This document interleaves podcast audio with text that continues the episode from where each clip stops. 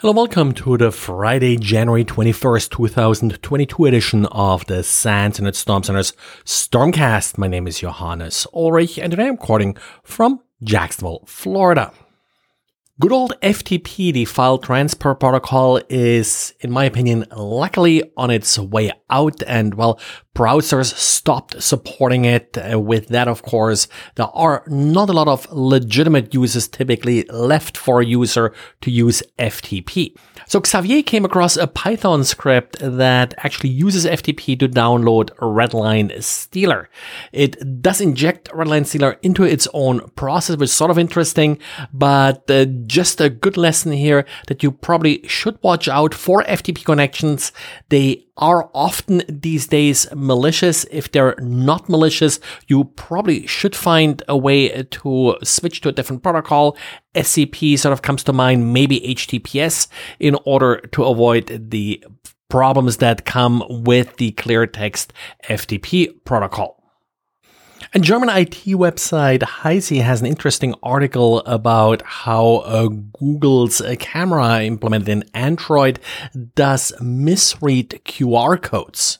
Now, this is interesting uh, because, well, QR codes were specifically designed to be read automatically and have some error correction built in uh, to actually be readable, even if uh, the QR code isn't displayed very well. But I guess that wasn't good enough for Google, so Google sent its uh, machine learning algorithms uh, after uh, the URLs that are being extracted, and apparently certain URLs are misread as a result. In particular, Google does appear to insert random dots.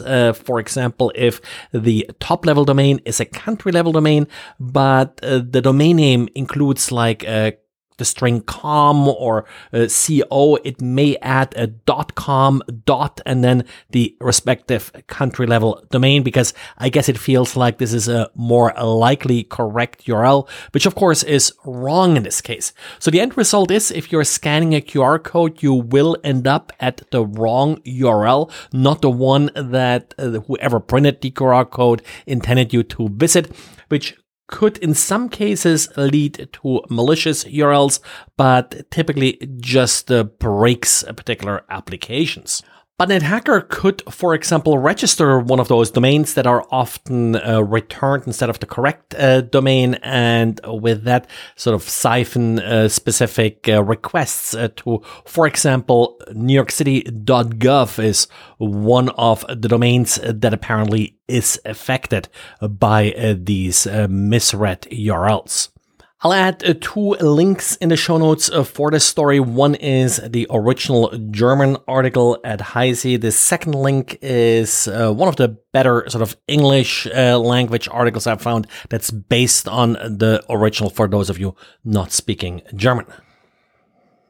And for the Linux users out there, there is an important update to the Linux kernel fixing a privilege escalation vulnerability. Uh, this issue is in particular uh, important for containers. Uh, patches have been released for some Ubuntu versions uh, for Red Hat. Uh, they should be coming out, uh, if not today, maybe tomorrow.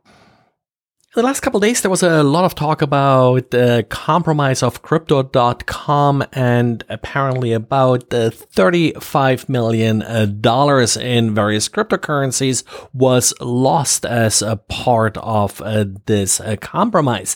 Now, usually don't talk much about breaches unless there's sort of a lesson uh, to be learned. And here it is that, well, a two-factor authentication needs to be implemented correctly. Apparently, attackers were able to bypass a two-factor authentication in this case.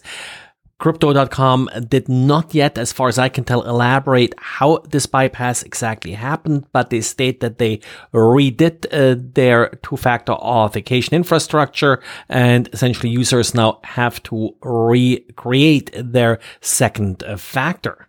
Remember, we just had another uh, sort of two-factor authentication bug with uh, Box.com. Now, Box.com file sharing is still an important site, but of course not quite as important as a cryptocurrency or essentially a banking uh, website. Microsoft published an interesting list of the top 25 group policies that administrators should not use in Windows 10 and 11. Uh, the main reason here is that uh, some of these policies are either no longer implemented or are not working anymore as expected. So the list goes through these policies, uh, which ones work, don't work, how they work, and also what to use instead if you still want that particular behavior behavior as long as something else is available. Pretty interesting article and uh, certainly nice sort of dive into some of these uh, group policies. So something good to review for Windows administrators.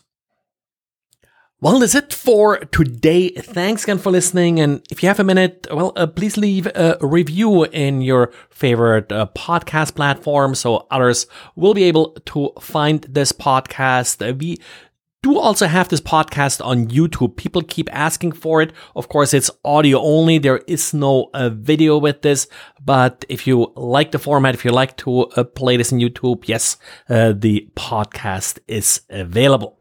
Thanks and talk to you again on Monday. Bye.